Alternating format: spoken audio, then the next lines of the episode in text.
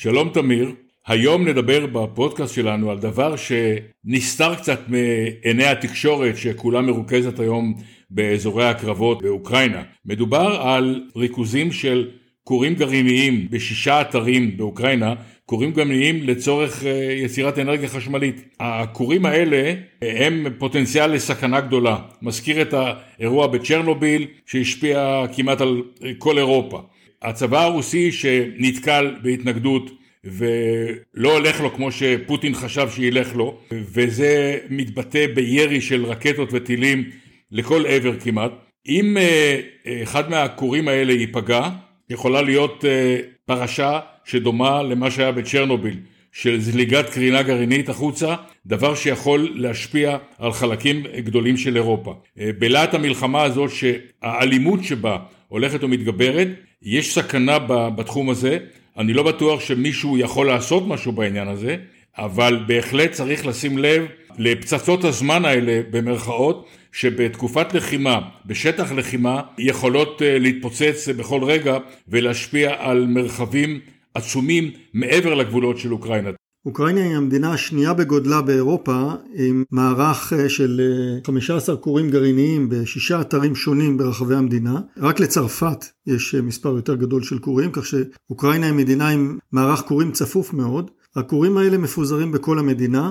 אה, תחנת הכוח הגדולה ביותר, בעצם הגדולה ביותר באירופה, נמצאת בז'פורג'יצ'ה, אה, ממוקמת במזרח אוקראינה, קרוב מאוד לשטח שבו הארמיות הרוסיות אה, פרצו מערבה מאזור דונבאס, וכוחות הרוסים כבר עוברים על יד התחנה הזאת, לא ברור בדיוק אם הם נמצאים בתחנה עצמה או בסביבתה. לפי הדיווח של הוועדה לאנרגיה אטומית באוקראינה, הכור הזה ממשיך לעבוד, אבל אנחנו שומעים מדיווחים של אה, עיתונות בינלאומית, בניו יורק טיימס למשל, שחלק מהכורים הגרעיניים באוקראינה הפסיקו כבר אה, לעבוד והפסיקו לספק אה, חשמל לרשת הלאומית שלהם.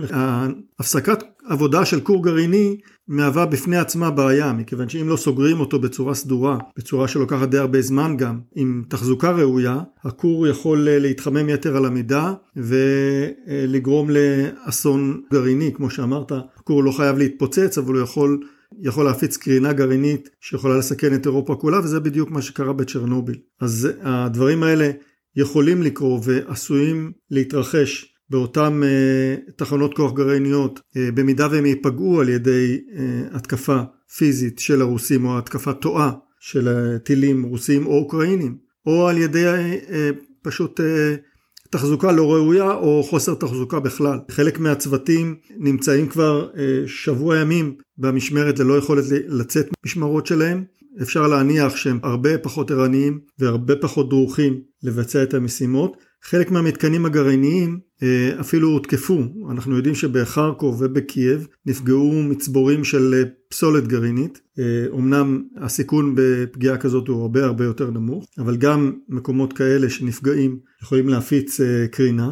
אבל בהחלט תחנות הכוח הגרעיניות באוקראינה מהוות למעשה פצצה מתקתקת גרעינית שאם הם יוזנחו או ייפגעו יכולים לגרום לאסון גרעיני לכל אירופה.